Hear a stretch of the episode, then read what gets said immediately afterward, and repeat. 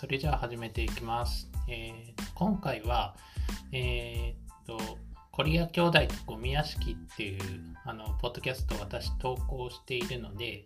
えーそちらの内容の、えー続きとなっております。え続きのこう内容ですが、あの、コリア兄弟についての、え出展、え英語、そして日本語、えインターネット、えそういった出展について、えーと私が参考に見たものを、まあ、ちょっと思い出しながら、えーとお話できればと思います。えーとまあ、前回ですね、えーそのコリア兄弟の英語版ウィキペディアがあの非常に、えー確認した結果参考になるってことはえー、にお話しした通りなんですけど、えーと私がこの配信をする上で、えーと参考にした、まあ、あの一次資料とかを、えー一次資料英語版から、えーそしてあの日本語で読めるものについてお話し、えーしていきます。えーとまず一次資料と呼べるものなんですが、あのウィキペディア、英語版のウィキペディアにですね、あの脚注が、えーと無数にあって、えーとそこからあのネット上に公開されているあの新聞記事とかあのタブロイド記事、えーそういうものをあの読むことができるようになっています。えーと私この、えーと脚注ですね、全部クリックして読んだんですけど、えっと、残念ながらその一部リンク切れになっているものもあって、半分くらいは読めなかったんですが、半分くらいは、あのもう半分くらいはあの読むことができたので、そちら全部読みました。えーっと、まあ、ただですね、あの、ウィキペディアになっていると、その時系列になって、非常に整理されて、えー記載されているんですけど、新聞記事はどれもこう断片ですので、あのーまあ、それ一つ一つ読んでも、まあ、あの間違ったことは書いてないなってことが あの検証できるだけで、結構しんどい作業でした。あのこれ Wikipedia にするにあたって結構大変だったんだろうなっていうのは、え感じるものでした。えーまあ幸いですね、あのそういう一次資料にあの調べるあの家にいながらインターネットで調べられるっていうのはあの参考になるなと。あと、あのインターネットで参考になるのは画像ですね。えっ、と、コリア兄弟の、えーまあ、ゴミ屋敷の様子であったりとか、そのブラウンストン建築の様子、あと室内の写真、えーラングリーの写真、そしてその周りにいた人たちの写真とかも、えーインターネットで見ることができます。で、あとは、えーちょっとインターネットの続きの話をすると、あのコリア兄弟のことをあの Google 検索すると本当に無数のあの英語版のまとめサイトっていうんですかね。えーっとまあこれ多分世界的には非常に有名な話で、まあ、ちょっと注目を集めやすいあのオカルトっぽい話でもあるのであの都市伝説としてこういい感じに画像とかウィキペディア内容つまみ食いしたような内容が溢れ返ってるんですね。で私もそういうものをちょっとあの目を通してみたんですけど大抵は Wikipedia の引き引き写しだったのであんまり読む意味はないなっていうことを感じましたえそして Wikipedia で言うとあの日本語版 Wikipedia なんですがえーっと致命的な間違いっていうのがいくつもあってですねえっと例えばえっと亡くなった日にちですね。えっと、どこ書いてあるのかなえっと、まあ、ホーマーコリアと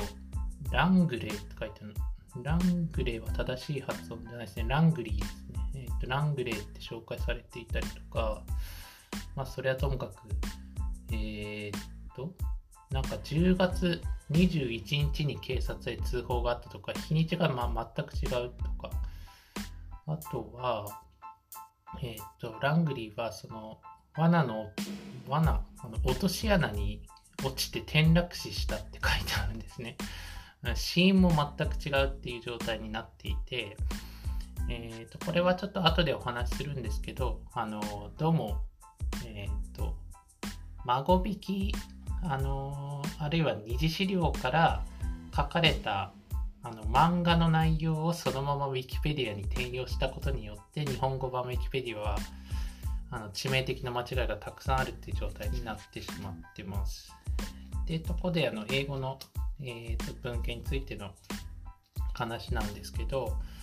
えーと、このコリア兄弟について書かれた一番最初の本は、えーと、ヘレン・ウォーデンという、あのー、まあえー、と新聞あの記者とかいろんな、えー、あとはテレビ局か当時のあのテレビ局に勤めていた、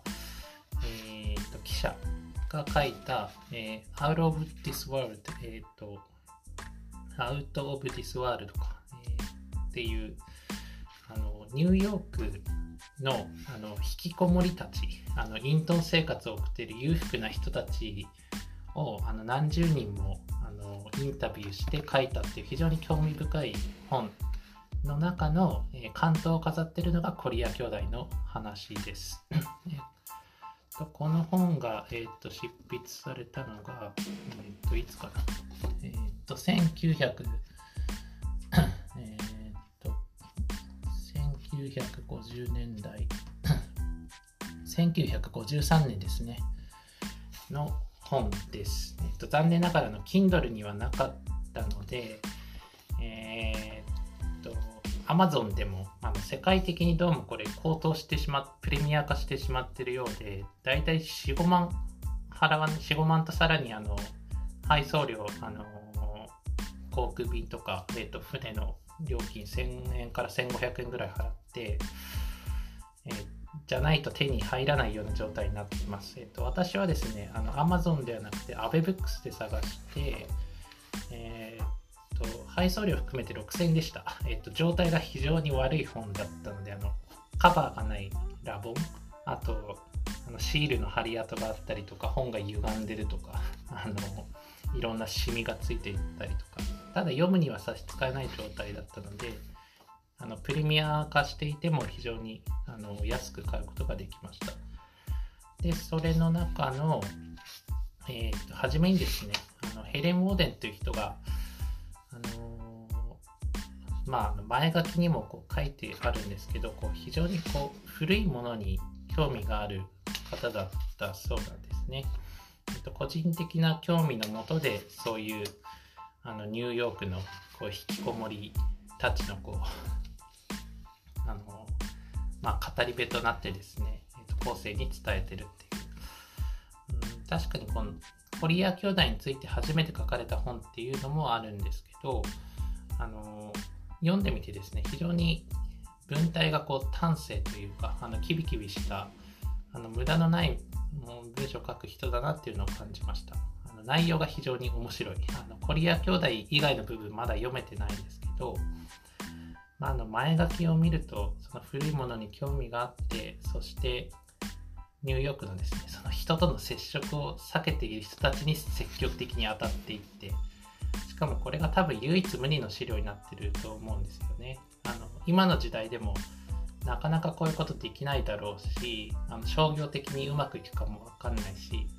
ものすごく地道なそのインタビューあと近所の人あるいは関係者に当たってあの時間と労力がものすごくかけられているそういう本でした。えー、でまあ当時としてもそのコリア兄弟その新聞記事とかあのタブロイド記事であの取り沙汰されたっていうのもあるでしょうしちょっと脱線しますけど多分メディアの発達っていうのがその戦後、えー、著しい時期にあってあのコリア兄弟っていうのがまさにあの格好のネタにされたっていうのもあるのかなって思いますね。そのテレビとか、えー、ラジオ、えー、新聞。そういうものがあの大量に消費されていく中で、えー、まあ、彼らいいネタだったんじゃないかな。毎日ゴミ排出されてるし、うん、で、うん、この本あのウィキペディアに書いてないこともあのありましたし、えー、ウィキペディアに書いてること大体これ正しいなってことが、えー、と分かりました。ただあのこの本もあの新聞記事があの1953年だから亡くなって数年経ってから、えー、書かれたものなので、まあ、この本自体あの、えー、で今現在参考になるところといえばそのラングリーに直接話したその発言とかあのそういったものはあのここからあのあちこちにこう引用されてるのであのこのヘレン・ウォーデン自体もこう新聞記事を参考にしてこの本に書いていたりするのでまああのまあ出典としてはあの、まあ、一時資料にはなるんですけど、まあ、ちょっといろんな記載がその新聞記事とは異なってる箇所っていうのも若干見つかりました。えっと、例えばですね、あの、えっと、1回目の配信で14台のグランドピアノって書いたんですけど、ここでは、えっと、ラングリーの発言として、私は17台のあのグランドピアノを持ってるっていう、そういう発言があったりですね、微妙に台数が異なってたりとか、そういうところは、えっと、ありましたね。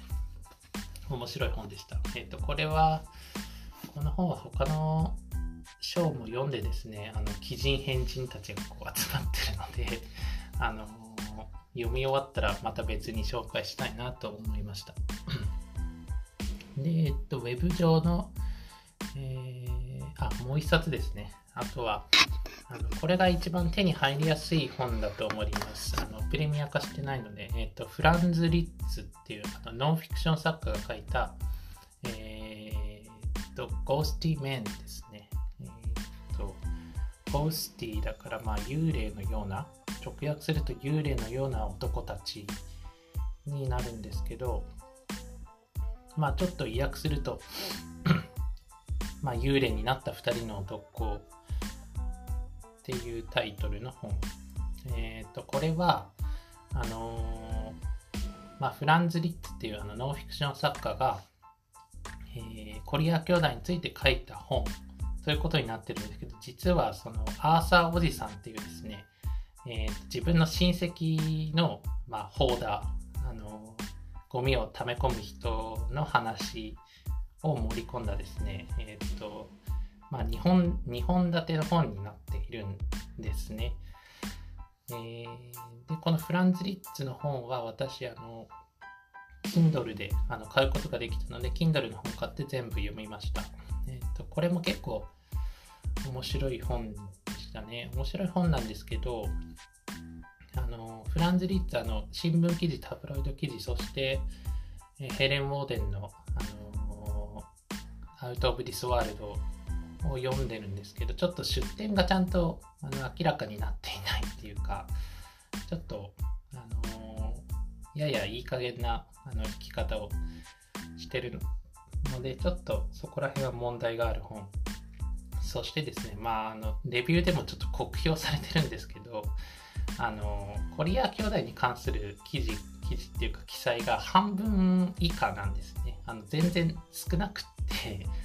あの、ウィキペディア読んだ方がマシとか、あの、Amazon のレビューに普通に書かれちゃってますね。えー、と、まあ、ウィキペディアと違って、その、ちょっとあのドキュメンタリータッチに書かれてるので、時系列が一致していなかったりとか、あの、えー、ホーマーの、えー、死亡から、え、物語が始まったりとかですね、えー、とそもそもこのコリア兄弟のことを事前知識としてないと若干読むのがあの今どこの話をしているのか分かりにくいあの構造の本になってます。で、その問題のそのアーサーおじさんの話なんですけど、えっ、ー、と、これはこれでちょっと面白かったです。あの、フランズ・リッツっていう方、えノンフィクション作家、えーと、ライターなんですけど、えーと、変わったおじさんっていうのがたくさんいて、えーとまあ、ちょっとその変わったっていうのが精神にちょっと問題があるというかあの精神病院に入ったりとか、え、結婚してなくて働いてなくて、家の中にゴミをめっちゃ溜め込むアーサーおじさんがいてですねそういう親戚の話をきっかけにまあ、ネタにしてっていうか、で書かれた本なんですね。で、アーサーおじさんっていうのがやっぱりものすごくこうゴミを溜め込む人で、その人のことを、まあ、コメディタッチっていうんですかね、ちょっとジョークを交えながら、紹介していました。あの、まあ、酷評されてるほど朝おじさんの話つまらなくはなかったですね。あの、軽妙なタッチで、なんていうんですかね、あの、ヘレン・オーデンのあの本は非常に端正で、あの、すっきりと読みやすい本だったんですけど、こちらちょっと冗長というか、あの、すぐ脱線するし、あの、話がまとまってないし、うん、そういうところも良くない点なんですけど、まあ、なんていうか、フランズ・リッツはなの真面目な顔をしながらちょっとジョークを言うタイプの感じなのかな芸風なのかなっていうのを感じました。あのセリフとかがですねそのまんま引用されてこう唐突に終わるんですね。そのセリフに対するコメントとかがなく終わる。でそのあのゴミ屋敷に住んでたそのアーサーおじさんのその象徴的なエピソードっていうのがあの一緒にあのフリーサーカスって言ってあの飲み？あの YouTube でちょっと後で貼っておこうかなと思うんですけどあのちっちゃいこう虫を操るその飲み？飲み使いっていうのがいてその飲み使いのサーカスをその見せ物小屋を見た後にの芸にアーサーおじさんといろんなおじさんとフランズ・リッツがあの、まあ、の当時としても非常につまらないっていうかあの子供騙しみたいな あの芸を見てですねあの子供のように興奮してるアーサーおじさんの描写であったりとかあとアーサーおじさんとディズニーランドに行って でアーサーおじさんがミッキーを知らないので「おいネズミ!」って言ったりこうなんかそういう心温まるエピソードがあったりですね。あとはそのフランズ・リッツのそのアーサーおじさんっていうのが、まあ、あのゴミその集めてるガラクタに対して独自の理念を持っていてえー、っとまあ自分の持ってるものあのトラッシュあの紙くずとかあのトラッシュあのゴミって言われるのをひどく嫌っていてこれはジャンクだと。あのまあジャンクガラクタ？あのそういうこれはガラクタだガラクタであってゴミじゃないみたいなことを言って口論になったりとかですね。あとはまあ そのヴィンテージとそのジャンクの違いっていうのはあのヴィンテージものっていうのは古くて価値があるものだけどあのジャンクっていうのは古くてこう価値がないものだと価値がないのは知ってるんだけどあの集めずにはいられないみたいなそういうあの独特の理念を持っていてです。ねそういう発言とかはなんか面白いなって感じました。まあでもこのゴースティーメンあのまあえっ、とそのラングリーの生活とかですね。あの幽霊のような生活真夜中にあのゴミを漁ったりの生きてるのか死んでるのかわからないホーマンと一緒に暮らしていたりとか、まあ、そういうところから多分、えっ、ー、と、ゴースティって書いて、あとヘレン・モーデンの本にも、あの、えっ、ー、と、そのラングリーのことを近所の人が Ghosty Men、あの、幽霊のような男だよっていうふうに紹介していて、多分タイトルは、あの、フランズ・リッツは複数形 men になってるので、まあそういう意味で一応ラングリーとアーサーおじさんっていう意味で 書いてたと思うんですけど、で表紙もあのラングリーじゃなくてこれアーサーおじさんのあのあのアーサーおじさんが本読んでるあの写真なんですよね。この表紙についても酷評されてますね。これコリア兄弟じゃねえじゃねえかっていうことが言われてました。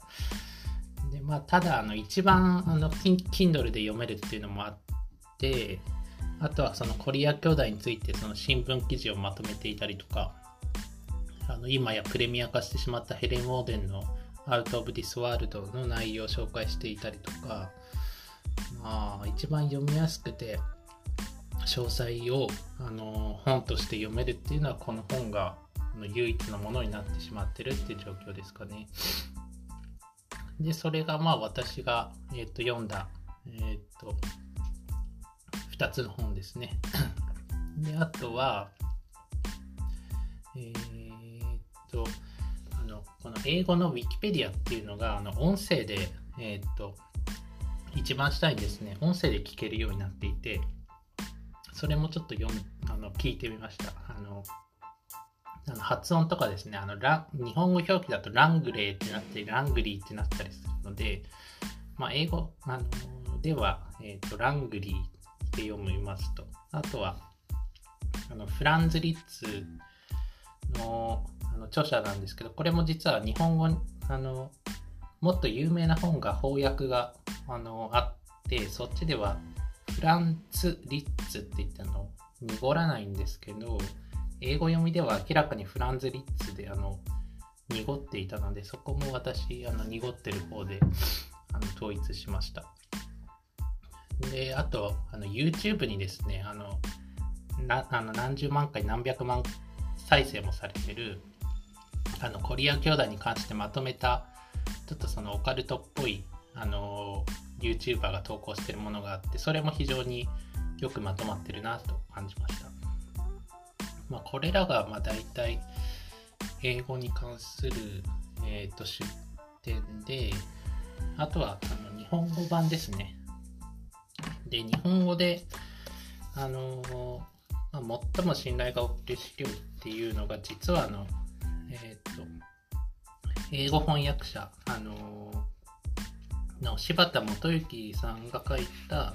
1997年、えーと「死んでいるかしら」っていうエッセイの中の一つ。あの、まあ、なんかアメリカでの生活とか翻訳に関する 話とかそういうエッセイの中にこうやや唐突にですねあの あの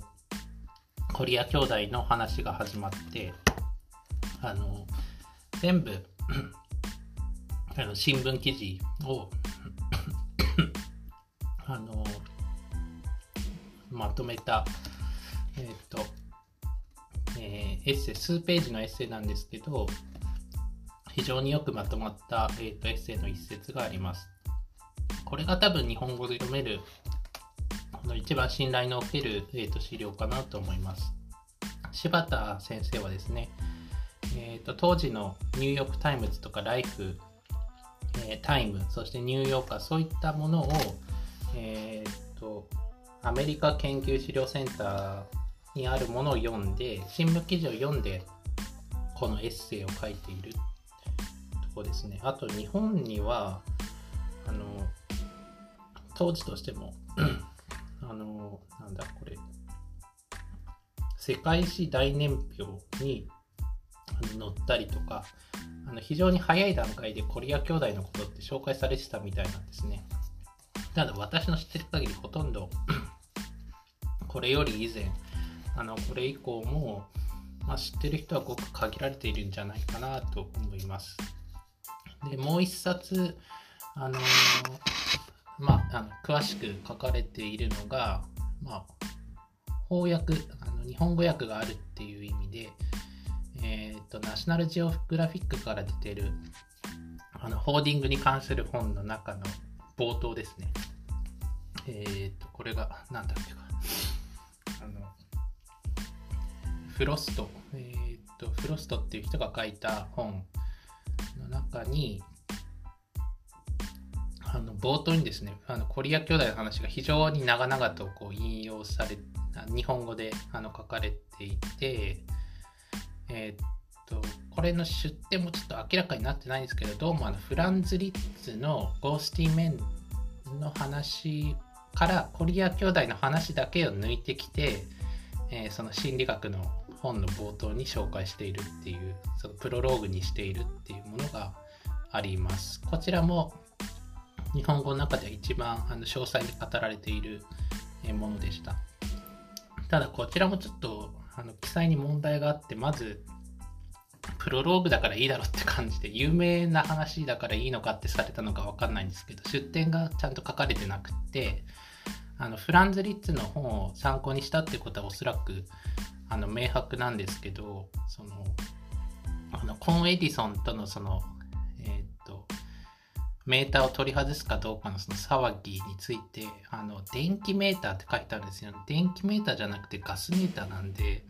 そこら辺ちょっと間違いが記載されていたりとか、ちょっと、あの、詳細だけど間違いが微妙にあるっていう。で、えー、っと、このフロストのあの翻訳のところからちょっとわかるのが、そのコリア兄弟っていうのはこう、もうアメリカあのでは多分常識みたいになってて、その ゴミ屋敷とか、その例えばの消防局とか警察とかがそのゴミ屋敷っていうのをまあ隠語というかあのコリアテナントっていうらしいんですね。あの、まあ、コリア屋敷のあの家とあのあるいは単にコリアって言ったりとかゴミ屋敷イコールコリアっていうふうにあの社会通念になっているんですね。そこは面白いなって思いましたあとはその親とかがその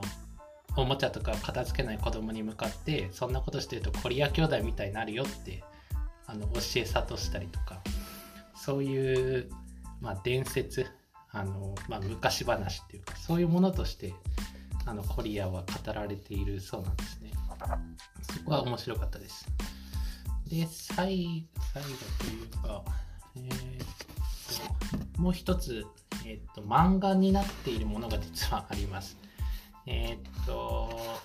まあ、ちょっと意地悪な紹介なんですけど、あえて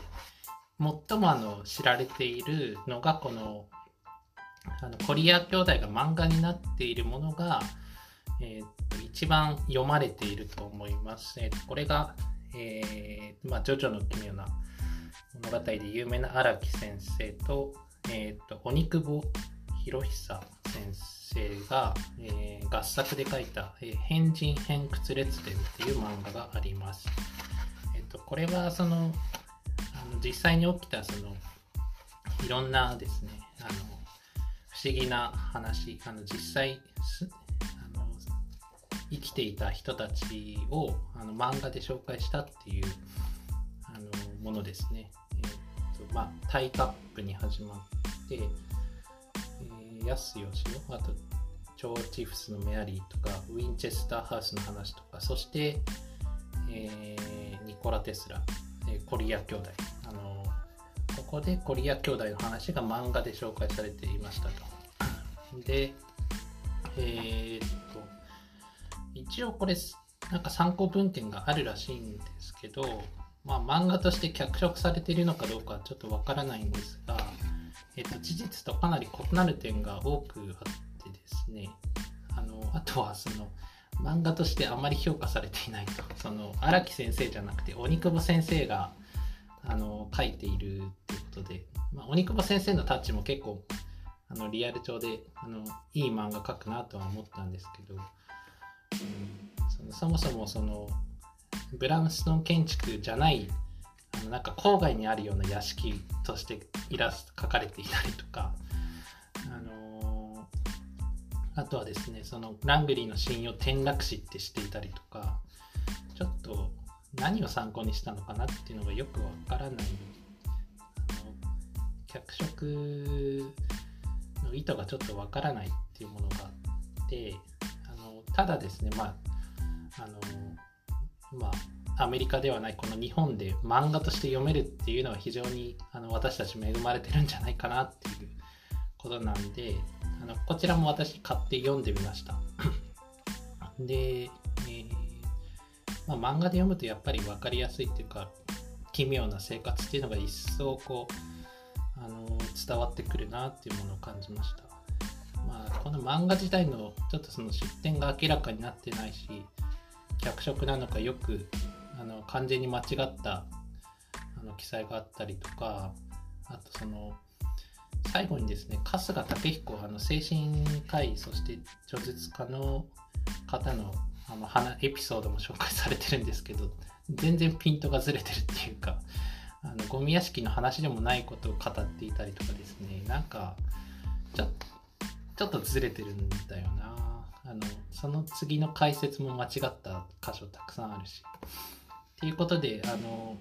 一番あの接しやすいのがこの漫画だとは思ったんですけどいろいろと問題があってしかもあのウィキペディアの参照先になってしまってるので、最後に紹介しました。で、えー、っと、まあ、あのこういったことでなんかいろいろ間違ってる間違ってるって言ったんで、あの、ウィキペディア、ちょっとあの、編集の仕方を勉強してからですね、あの、コリア兄弟の日本語あの記事に関しては私ちょっと直しておこうかなって思ってます。あのちょっと客中のリンクの貼り方とかいろいろお作法が多分あるんだろうなと思うので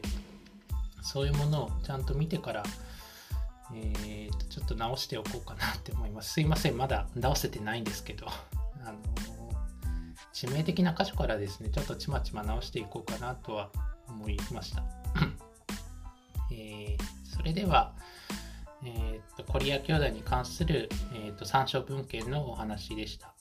えー、お付き合いありがとうございました。お疲れ様でした。